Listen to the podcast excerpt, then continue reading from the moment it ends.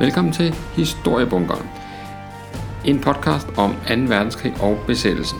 I denne podcast ser vi nærmere på en konflikt, som vi bliver ved med at vende tilbage til i historieskrivningen, i filmens verden, i kunst, litteratur og ikke mindst i politik.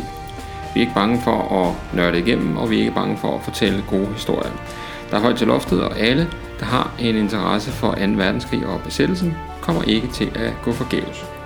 Hvis du har lyst, er du meget velkommen til at give programmet en bedømmelse, der hvor du lytter til dine podcasts, og du er meget velkommen til at like bunkerens side på Facebook eller melde dig ind i gruppen samme sted. Bare søg på Historiebunkeren på det sociale medie, så skal du nok finde frem til det rigtige sted. Jeg hedder Jakob Sørensen, og jeg er jeres vært her i bunkeren. Lad os så komme i gang.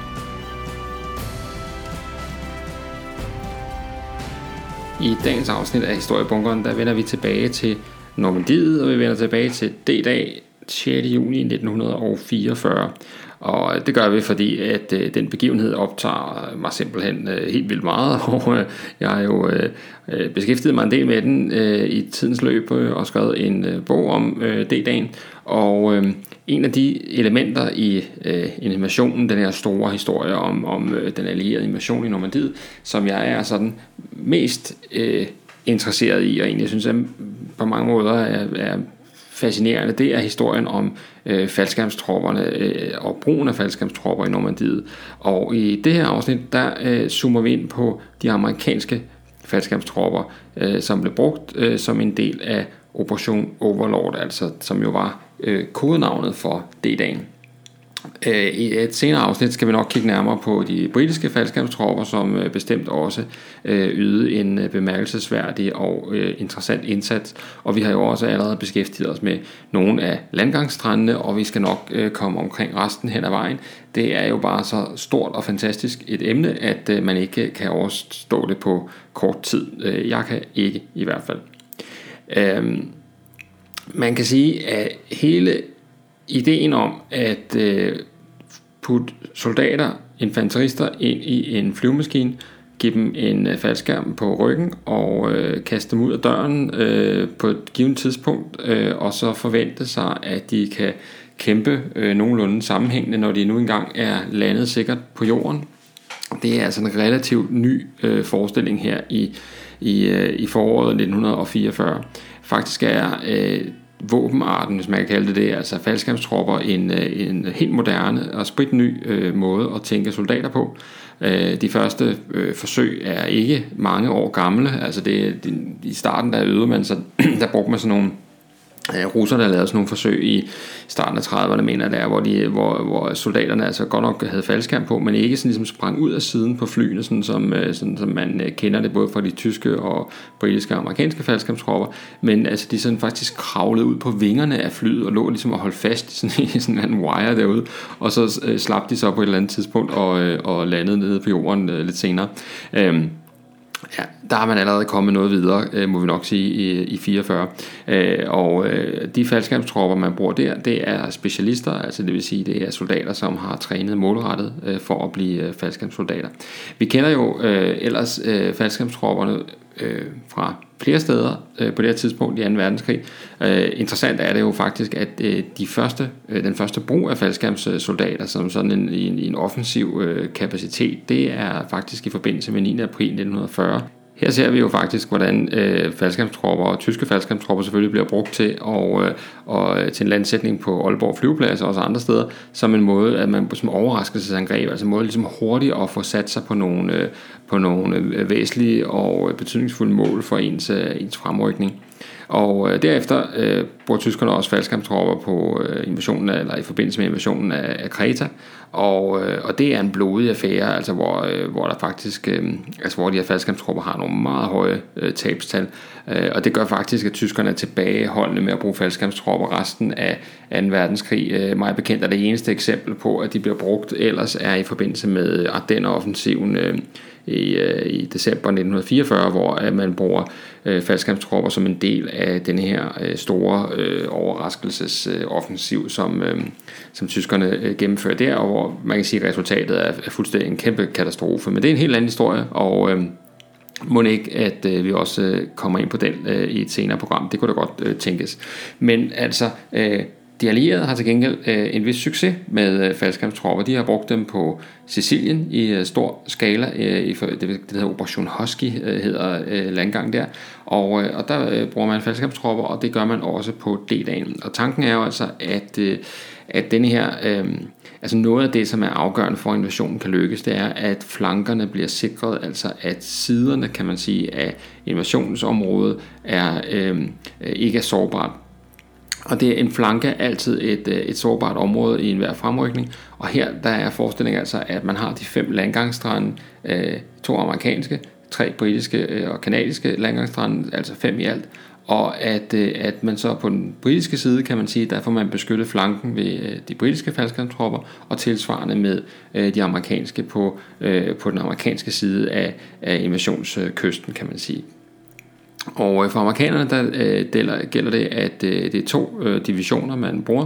Den 82. 20. faldskærmsdivision, den der også kaldes All American alle de amerikanske faldskærms, eller alle de amerikanske divisioner har sådan et, har sådan et kælenavn af en eller anden art, og, og den 82. 20. hedder altså All American, og den 101.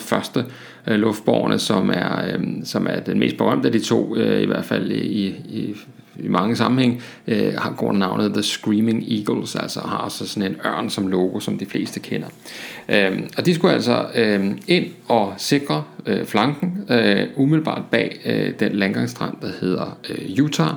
Og, øh, og det var især vigtigt øh, at få styr på det område af to årsager. Altså dels kan man sige, for at, øh, at holde tyskerne væk fra at kunne, øh, kunne komme med et fornuftigt øh, modangreb, altså ind og forstyrre øh, tyskernes øh, troppebevægelser i, øh, i baglandet bag øh, selve invasionskysten. Det var det ene formål. Og det andet det er altså, at, øh, at lige præcis det her område af af Normandiet i forhold i sammenligning med de andre er øh, lidt mere tvivlsomt øh, som landgangsområde, fordi der er øh, en del om, øh, tyskerne har iværksat sådan en del oversvømmelser af, af marker og muligt andet, som gør, at der er sådan nogle, øh, der er sådan nogle forbindingsveje, der ligesom ligger sådan lidt, lidt hævet i landskabet, og de veje, øh, det er helt afgørende for at kunne rykke frem, altså kampvogne og andre ting, hvis man sidder fast i det her, de her oversvømmede øh, områder. Så øh, øh faldskærmstropperne skal også være med til at, øh, at sikre sig og få øh, styr på de broer og de adgangsveje, sådan så at øh, invasionsstyrken på, på stranden kan komme, kan komme væk igen. Og øh, så skal de også have fat i et øh, lille knudepunkt, øh, nemlig den by, der hedder St. Mary Eglise, som, er, øh, som ligger sådan midt på øh, Øh, der går sådan en hovedvej fra øh, Cherbourg, altså ude på, øh, på halvøen, og så ned over øh, Normandiet øh, gennem Bayeux, og, og der ligger St. Marie lige på midten, og det vil sige, at hvis man har øh, kontrol over St. Marie så har man også kontrol over den store øh, øh, forsyningsvej, eller stor stor, altså øh, i forhold til øh, Normandiets standarder for store veje, øh, og så har man altså øh, kontrol over den. Øh, og øh, har man øh, kontrol over den, så har man også bedre adgang til Bayeux, og Bayeux ligger lige midt imellem øh, de amerikanske og britiske landgangsstrande, og er selvfølgelig et øh, potentielt øh, øh knudepunkt for, øh, for invasionsstyrkerne. Øh, så altså, øh, der var meget, øh, der skulle løses her i, øh, øh i forbindelse med, øh, med angrebet. Og øh, modstanderen på den anden side, altså hvem er det, de her faldskabstropper står overfor? Jamen det er øh, primært to øh, tyske infanteridivisioner, som befinder sig øh, i området her, øh, og, øh, og så er det den øh, 709. og den øh, 243. Øh, hvad hedder det, infanteridivision, og så er der også øh, nogle andre enheder i området, som sådan er på vej, øh, og øh, hvad hedder det, skal øh, være en del af invasionsforsvaret. Øh, den ene af de elementer er det nærmere, altså små øh, dele af den 91. 20 infanteridivisioner er også kommet i området, og det er alle sammen det, man kalder stedbundne divisioner, altså det vil sige, det er øh, divisioner, som har en, en lav øh, kampkraft, altså de er ikke øh, mobile, de er øh, øh primært øh, defensivt øh, Øh, uddannet, altså det vil sige, at de øh, skal øh, bemande de her forskellige forsvarsstillinger, som befinder sig i Normandiet.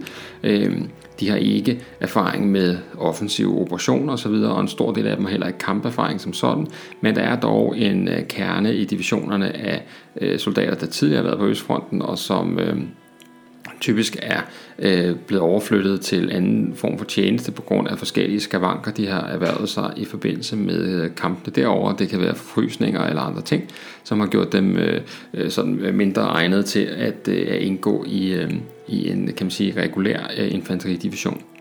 Øh, den sidste nævnte af de her tre divisioner, altså som ikke er helt på plads endnu, den 91. det er øh, en øh, nyopstillet øh, division, som, øh, som altså øh, hvad hedder det, øh, i højere grad til gengæld, i modsætning til de to andre, er i stand til øh, offensive operationer på egen hånd. Nå, men altså når det er sagt, så skal man også sige, at en del af de her folk, som bemander de her øh, øh divisioner, det er jo også sådan nogle af de her øh, øh såkaldte frivillige, som, øh, som tyskerne øh, benytter sig i stor stil. Altså det vil sige folk fra andre besatte lande, som på forskellige måder øh, har sluttet sig til, øh, til, øh, til værnemagten, øh, og, øh, og som altså skal, øh, skal kæmpe her. Og der er det klart, at man har øh, for tysk side jo heller ikke den helt store øh, tillid til, at øh, georgier og kosakker og armener og tatarer, hvad ved jeg, de, øh, de sådan øh, vil kæmpe øh, helt på lige fod med, øh, med, øh, med om så må sige, de rigtige tyskere. Men altså, øh, hvis det er, øh, hvis der er øh, at øh, man øh, er ja, som, som siger, presset af nødvendighederne her. Altså det, er jo, det er jo ikke fordi, at tyskerne øh, har øh, en overflod af mandskab på det her tidspunkt af krigen. Så øh, man vælger altså at benytte sig af tropper af øh, rimelig ringe kvalitet.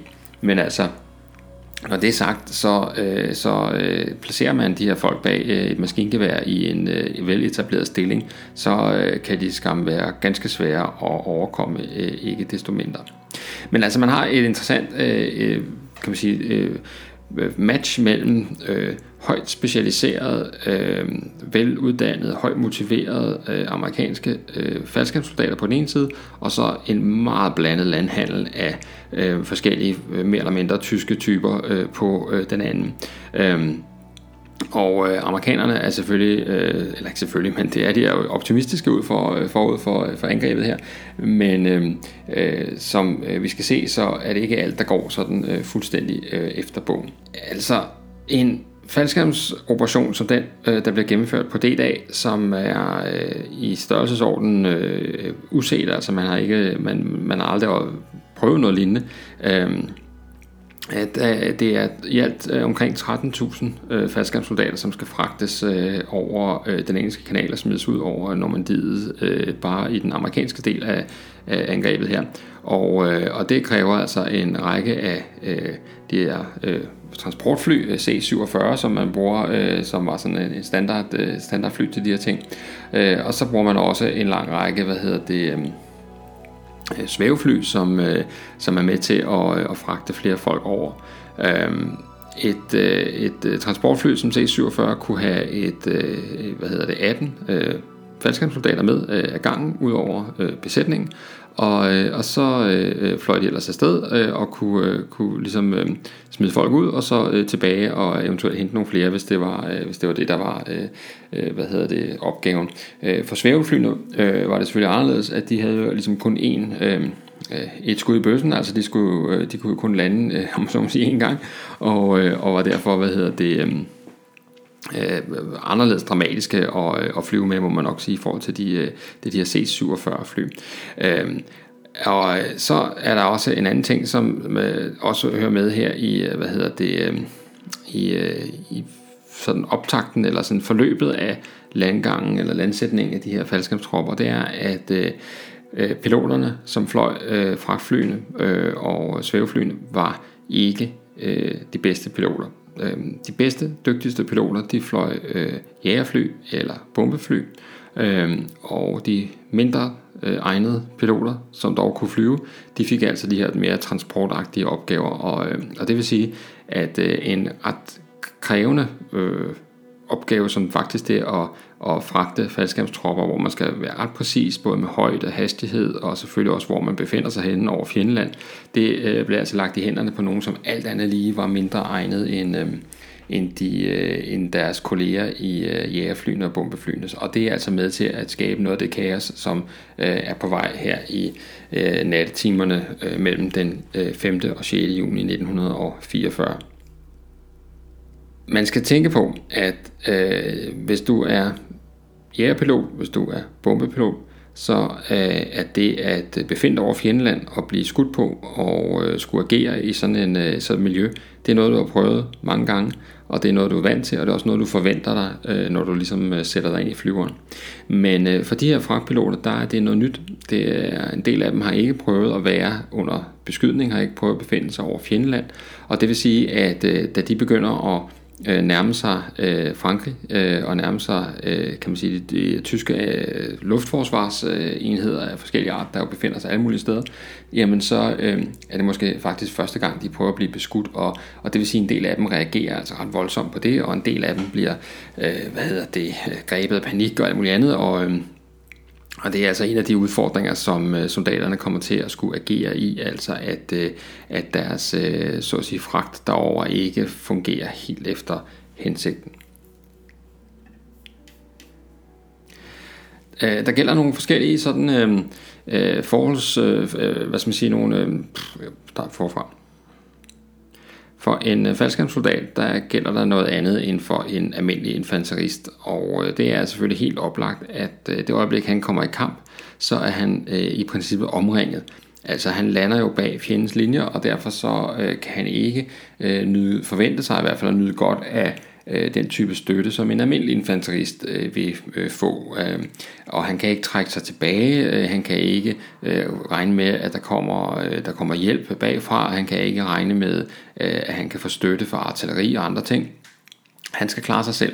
Og øh, derfor så er en øh, faldskærmssoldat øh, læsset øh, til med udrustning, han har, øh, ud over sin øh, kampuniform, så har han en øh, faldskærmsdragt, han har hjelm, støvler, handsker, han har selvfølgelig faldskærm, men han har også en reservefaldskærm, han har en redningsvest, han har gevær, en pistol, han har øh, et antal knive, øh, en machete, han har et øh, patronbælte til maskingeværerne, han har to magasiner med ammunition, han har to kasser med maskingeværammunition, han har i alt øh, 676 patroner til geværet og 66 patroner til pistolen, han har en mine, han har fire stænger dynamit, han har en fældspade, tre håndgranater, førstehjælpspakker, to nåle med morfin, en gasmaske, en fældflaske, madrationer til tre dage, han har seks håndgranater, en gammongranat, han har en orange og en rød røggranat, et tæppe, en regnfrakke, et sæt ekstra sokker og undertøj, og så har han naturligvis også to kartoner cigaretter med. Øh, det skal han bære på. Altså, øh, det er en... Øh, tungt læsset soldat, som bliver sendt til fronten, må vi nok sige. Og, øh, og øh, var man på øh, nogle af de flyvepladser, som, øh, hvor, øh, hvor de amerikanske faldskærmssoldater blev læsset ombord på de her øh, C-47 øh, fly, jamen øh, øh, nogle af dem kunne jo næsten ikke bære deres egen vægt, altså blev nærmest løftet ind i de her øh, fly. Og, øh, og selvfølgelig, øh, lige så snart de er landet, så, øh, så kan de skille sig af med øh, faldskærmene, de kan skille sig af med faldskærmsdragten osv., men øh, de er tungt læset og, øh, og, og er virkelig, virkelig, hvad hedder sådan noget, altså presset fysisk øh, til det yderste. Man kan undre sig over, at, øh, at øh, de ofte havde mange knive med, altså øh, øh, udover en stor machete, så også øh, typisk omkring tre knive øh, placeret forskellige steder på kroppen.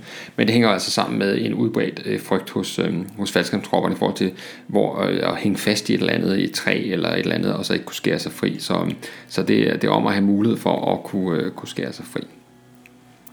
Øh, så øh, tungt læsset var de, øh, og øh, de bliver øh, sendt afsted øh, sidst på aftenen øh, den 5. juni. Øh, der begynder øh, de her transportfly at lette og, øh, på en række baser i øh, England.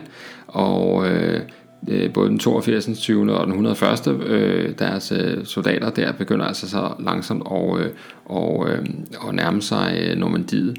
De, øh, flyver så at sige bagom, altså det vil sige, de flyver udenom øh, øh, øh halvøen og kommer, øh, går ind over øh, Frankrig, og så kommer de øh, ind over Normandiet, kan man sige, med retning mod England.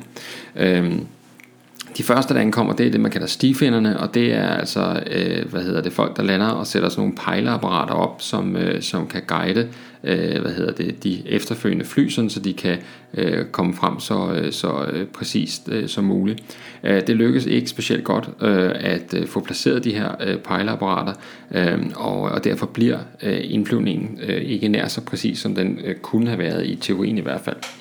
Øh, samtidig så er øh, vejret dårligt, øh, der er tæt skydække over indflyvningsområdet, øh, og øh, piloterne, øh, altså det man gør, man flyver jo så meget tætte, de, øh, hvad hedder det, tætte formationer, øh, og, og når øh, sigtbarheden er lav, så er det klart, at så, øh, så trækker man så en lille smule fra naboen, for ikke at komme til at støde sammen.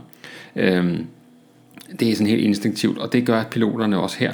Øh, de holder ikke de her helt tætte formationer, og det gør altså, at, øh, at, hvad hedder det, at flyene jo selvfølgelig bliver mere og mere spredt, og mere spredt, end, øh, end det er planen, at, at de skal være.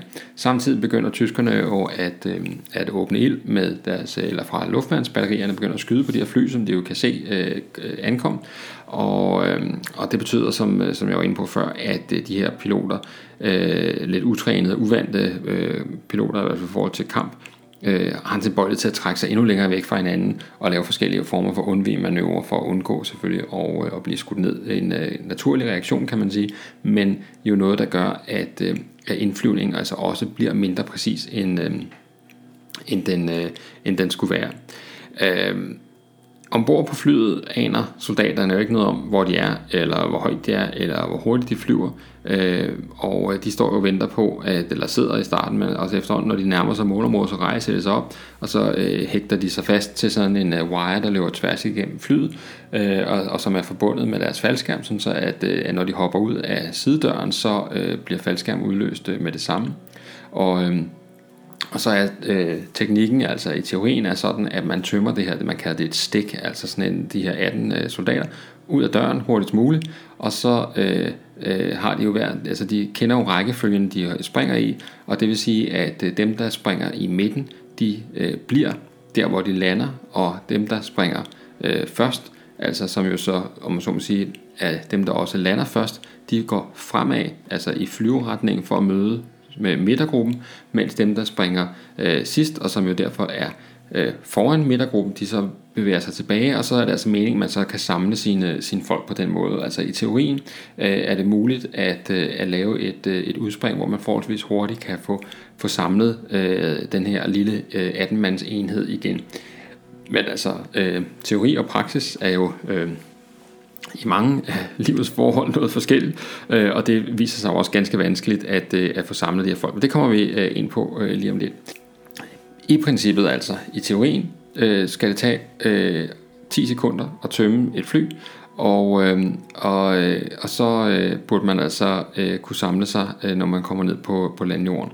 Men øh, det er altså ikke rigtig tilfældet, øh, fordi øh, Flyene laver indimellem undvigmanøvrer, øh, som gør, at de skifter retning, øh, og derfor er det sværere for soldaterne at samle sig.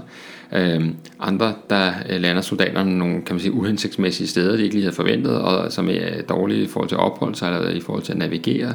Øh, andre, de øh, lander hvad hedder det, steder, hvor de måske bliver beskudt, eller på anden måde kommer i konflikt, og kan derfor ikke gennemføre de her rutiner.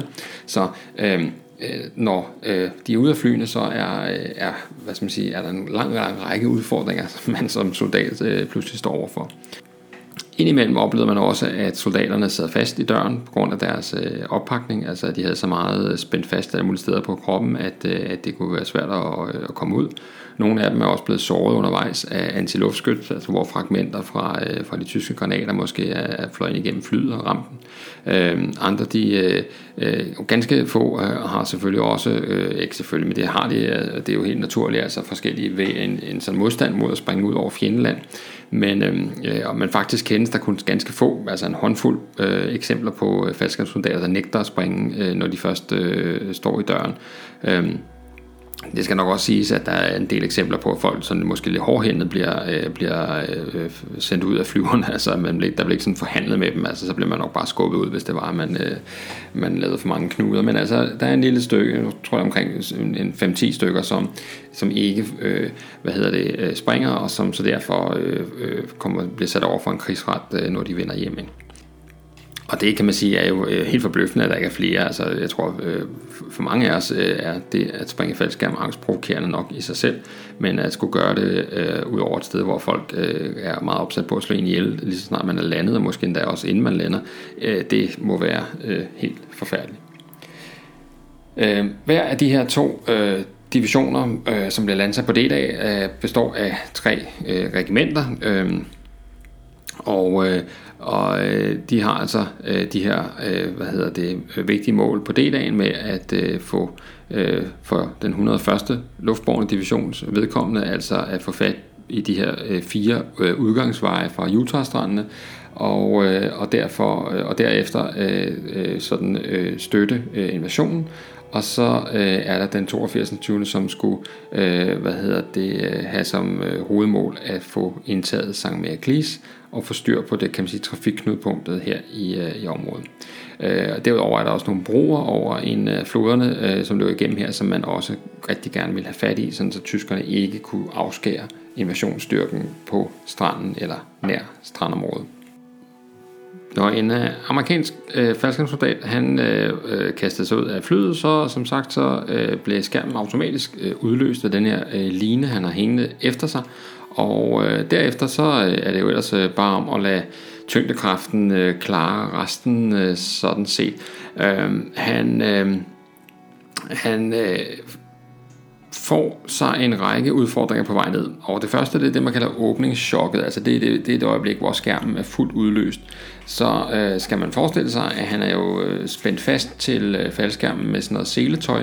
Og, øh, og det... Øh, det er, har flere jo beskrevet, at hvis det ikke sidder fuldstændig rigtigt, så er det som at blive sparket skridtet på vej ned øh, af, øh, i, frit fald der. Og det er jo aldrig rart.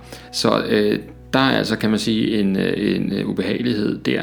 Øh, samtidig så øh, skal man også lige huske, at de her øh, piloter, som, øh, som øh, flyver de her fly, og som altså var øh, øh, ikke så vant til opgaven måske, øh, de fløj også nogle gange hurtigere end, øh, end øh, det egentlig var meningen. Og øh, selvfølgelig for at komme væk og gøre sig øh, øh, mest øh, øh besværlig besværlige at ramme som mål. Så derfor så øh, er der nogle af de her faldskærmsfolk, der hopper ud i en alt, alt for høj hastighed, og så bliver det her åbningschok jo altså øh, desto meget, øh, desto værre. Når, øh, når, hvad hedder det, øh, når man er spændt op som de her soldater er med al den her udrustning, jeg gennemgik før, så øh, er det også klart, at chancen for, at noget sidder fast, at noget falder af, at noget øh, øh hænger i et eller andet, den er kæmpestor, og det giver altså nogle muligheder for, at øh, soldaterne får forskellige former for skader, når deres seletøj bliver rykket rundt i forhold til deres, det, den måde, de er spændt fast på i, øh, i hvad hedder det, øh, i princippet så burde det tage øh, i med et udspring i 200 meters højde burde det tage øh, omkring øh, 40-45 sekunder før en soldat øh, fra han hopper ud af flyet til han er nede på, øh, på landjorden. Nogle af piloterne fløj for hurtigt, som sagt. Øh, nogle fløj øh, for højt, øh, altså var søgt op for at, øh, at undgå øh, beskydning, og det betyder altså, at øh, tiden soldaten øh, tilbringer i luften er længere selvfølgelig, og øh, muligheden for at, øh, at fare vild, altså blæse et eller andet sted hen, hvor man ikke lige øh, kan orientere sig så meget, desto større. Andre øh, piloter øh, var øh, lavere, end de burde være, og, øh, og hvad hedder det... Øh, og derfor så, øh, så øh, springer soldaterne ud i en lavere højde, end de har trænet, og det betyder, at, øh, at tiden til ligesom at få orienteret sig på vej ned og alt muligt andet, er lavere, og især hvis det skulle være sådan, at ens, ens primærskærm ikke virker, og man skal skifte til reserveskærmen, så har man utrolig lidt tid til den procedure. Så vidt man ved, er der øh, 17 soldater, som ikke får øh, foldet deres skærm ud på det dag, som altså plumper øh, lige direkte ned på landjorden og selvfølgelig bliver øh, slået ihjel på stedet. Det er jo en kompleks øvelse selvfølgelig, og, øh, og hvad hedder det, øh, at, at springe ud her, og, øh, og øh, for øh, mange af soldaterne var koncentrationen jo øh, øh, måske svær at fastholde, fordi der er så mange procedurer, der skal ordnes, og samtidig så bliver man skudt på, at man er på vej ned på fjendeland, og man kan måske se øh, fly omkring sig brændende, eller hvad det nu kan være, dramatiske ting, der sker. Øh, og øh, det er ikke altid, at man... Øh, at man er, er sådan lige agt øh, pågivende i forhold til, hvor er, ens, øh, hvor er de andre, man, øh, man så at sige daler ned sammen med. Man mister nemt orienteringen. Nogle mister også bevidstheden i perioder, altså bliver slået bevidstløse af det her åbningschok, og kommer måske til sig selv enten i luften, eller når de lander.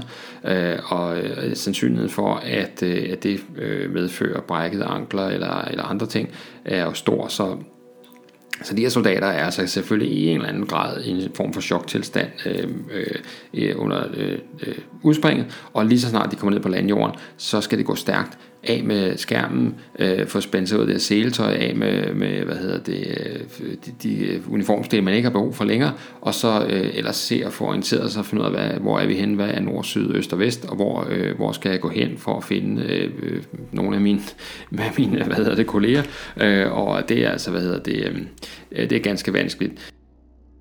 Andre er, er øh, altså øh, lander nogle helt uhensigtsmæssige steder. Der er eksempler på folk, der bliver, øh, først bliver kastet ud af flyet ud over vandet, og som derfor lander i, øh, øh, altså i, på åben hav og, og drukner, og andre de lander i nogle af de oversvømmede områder øh, og bliver tynget ned øh, under vægten af deres, øh, deres øh, udrustning.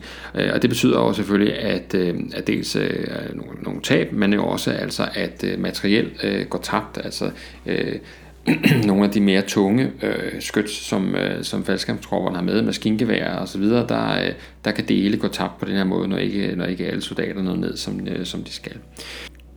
Det var altså, øh, kan man sige, de faldskærmstropper, der kom ud af flyene, så er der jo altså øh, svæveflyene, øh, de soldater, der øh, bliver øh, først fragtet over et svævefly, som jo altså hænger i sådan nogle, øh, i sådan nogle øh, ræb efter de her C-47 fly, som så bliver frigivet på et eller andet tidspunkt, når de nærmer sig målet. De skal så ned og lande på de her marker, der er i Normandiet, og hvad de allierede jo ikke måske var, helt, var ikke helt på det rene med, det er jo, de her marker altså er indhegnet af sådan nogle stendiger, og det vil sige, at øh, at øh, det viser sig at man skal være ret præcis, når man lander, for ikke at få knust øh, dele af flyet mod de her stendiger.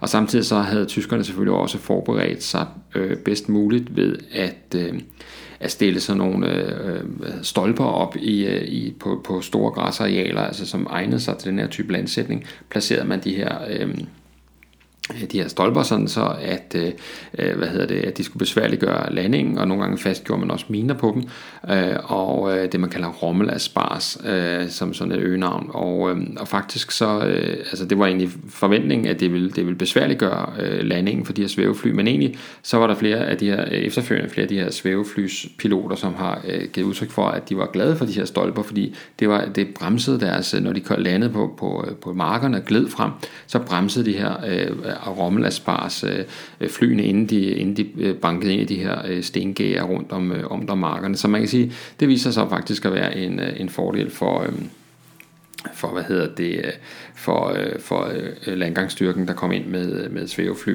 Det er omkring 1000 mand, 957 for at være præcis, som bliver landsat fordelt på 52 svævefly.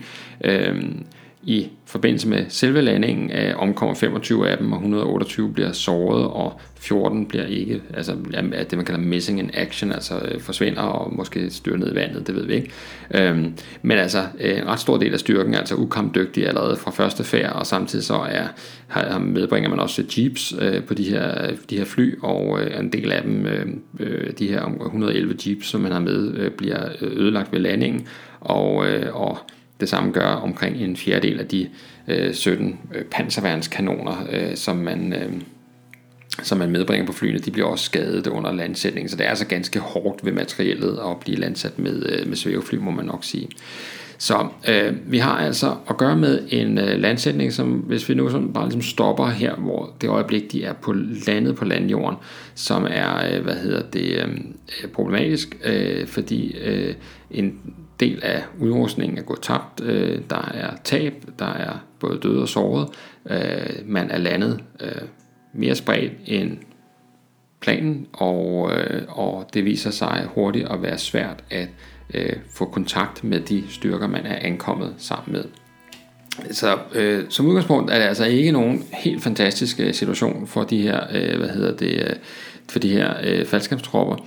Øh, og, øh, og det der sker sådan så at sige fra nu af, altså fra selve landet, altså, altså fra soldaterne lander på jorden frem, det er i virkeligheden kan man sige en stor øh, improvisation, hvis man kan, hvis man skal være sådan lidt øh, øh sådan lidt frisk måske altså, at kalde det, fordi hvad, hvad, altså opgaven var jo faktisk at ramme nogle, altså ramme nogle helt bestemte landsætningszoner, og man har, man har efter, efterfølgende lavet sådan nogle, øh, nogle kort, hvor man har indtegnet, hvor de her forskellige sticks, de er landet i forhold til, hvor de burde lande. Og øh, de her drop zones, altså landsætningszoner, som, øh, som man havde, øh, hvad hedder det, mål, altså sigtet efter, og som man havde planlagt hjemmefra, øh, der er der stort set ikke nogen, der lander.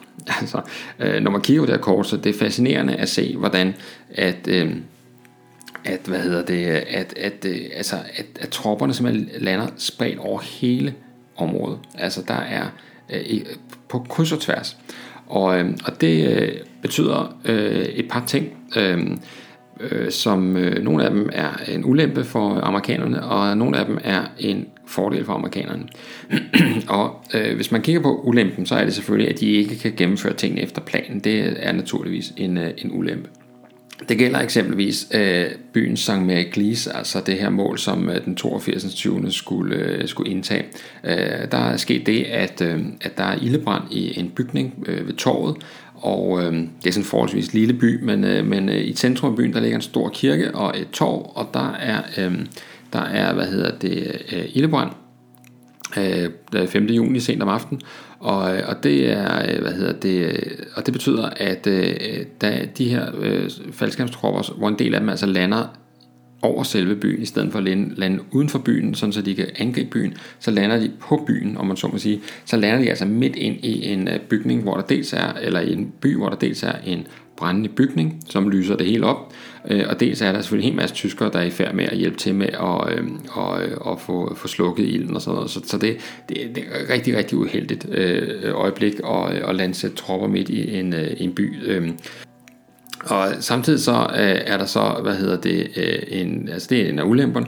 en af fordelene er jo så selvfølgelig, at at tyskerne har utrolig svært ved at finde ud af, hvor er hovedstyrken henne? Altså hvor er det egentlig, at øh, de, øh, de her faldskabstropper befinder sig, sådan så at vi kan angribe dem og, og få afværget deres, øh, deres mission.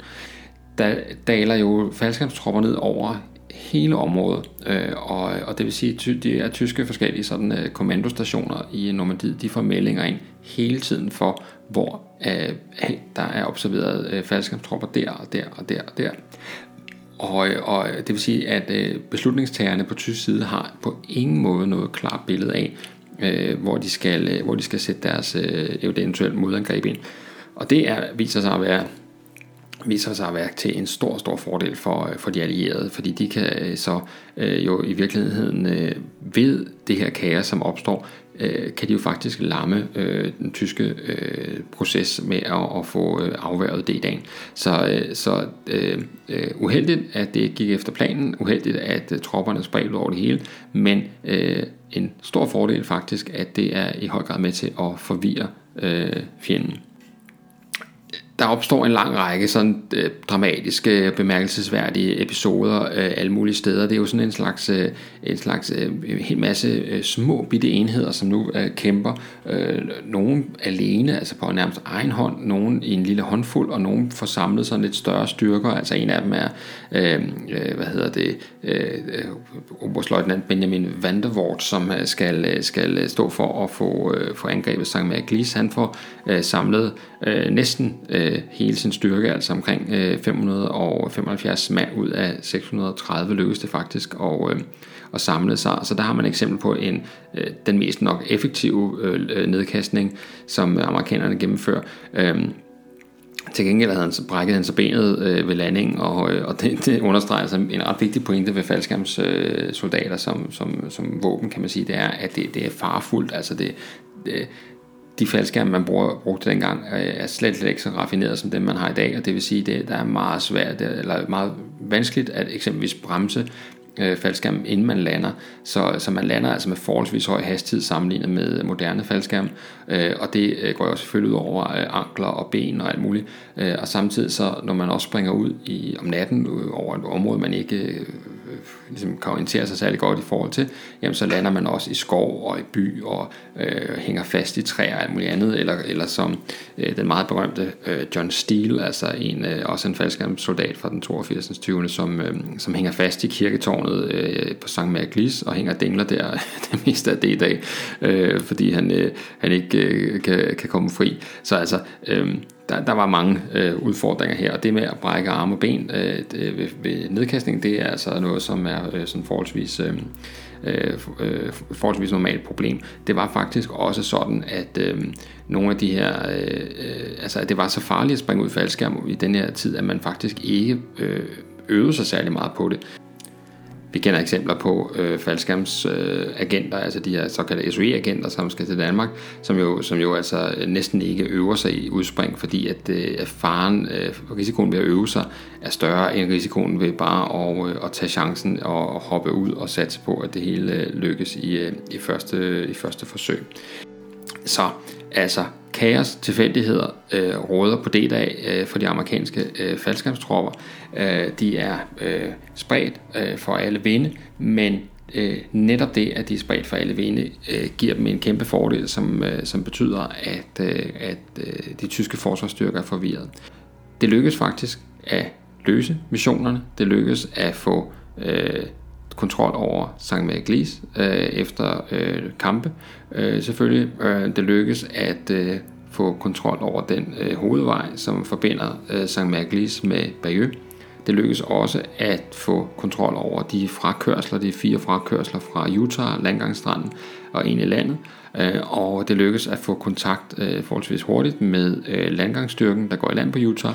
Og Utah er jo den landgangsstrand at ud af de fem, som de allierede går i land på, som har den letteste landgang, meget få tab, får en stor styrke i land, næsten uhindret Øh, og godt hjulpet altså af de luftbornes øh, åbning af, vejene ind i, øh, ind i, øh, i, i landet, så øh, bliver Utah et, et forholdsvis sikkert brohoved rimelig hurtigt. Og øh, status er altså, at allerede 6. juni, altså på det dag, øh, der øh, har de luftborne løst deres opgave.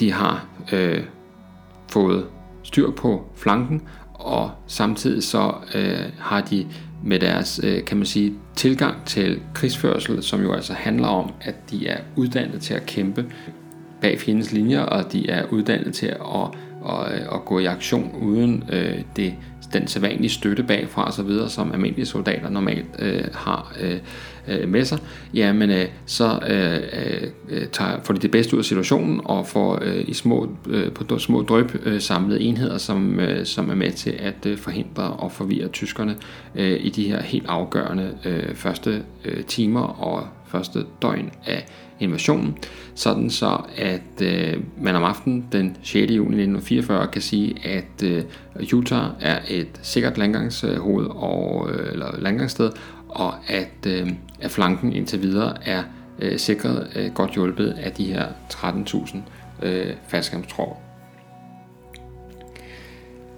Vi plejer jo altid at slutte øh, øh, afsnit af her med at komme med en anbefaling, og øh, jeg vil gøre det ganske kort i den her sammenhæng, og det skal selvfølgelig være en anbefaling, som øh, nok er velkendt for de fleste, men som øh, tåler øh, at blive øh, genopdaget, og det er selvfølgelig øh, tv-serien øh, Kammerater i krig, Band of Brothers, som jo netop handler om en af de enheder, som er med øh, i den her aktion, jeg lige har øh, gennemgået.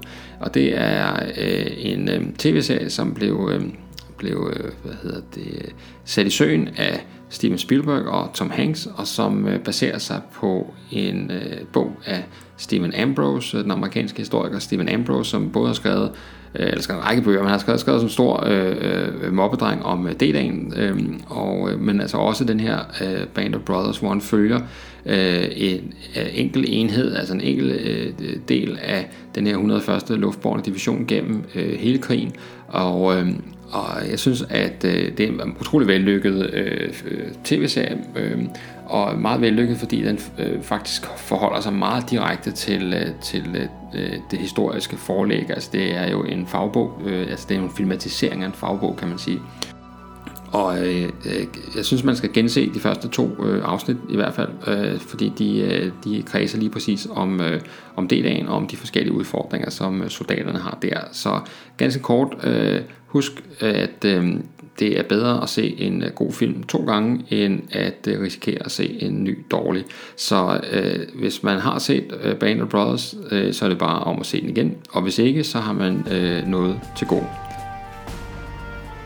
Det var dagens afsnit. Tak fordi du lyttede med. Øh, som øh, nævnt i starten, så er du meget velkommen til at give programmet en øh, bedømmelse der, hvor du har lyttet til det på Apple Podcast eller Podimo eller hvor det nu er. Og du er meget velkommen til at like Historiebunkerens side på Facebook, eller måske melde dig ind i Historiebunkers siden samme sted. Bare søg på øh, Historiebunkeren inde på dit øh, favorit sociale medie, så skal du nok øh, finde frem til det rigtige sted. Det er fuldstændig gratis at lytte med. Øh, Historiebunkeren øh, drives af ren og skær interesse for historie, men øh, hvis du har lyst til at give en øh, donation til driften af Historiebunkeren, så er du meget velkommen til det, og øh, bidrag store som små modtages på MobilePay på det nummer, der hedder 74 59 TA, altså 74 59 TA, og øh, hvis det er, at øh, du har lyst til at give en donation, så husk at tjekke, at der står historiebunkeren i modtagerfeltet, inden du sender et eventuelt bidrag afsted. På forhånd tak, og øh, tak fordi du lyttede med, og på genlyt næste gang bunkeren åbner op.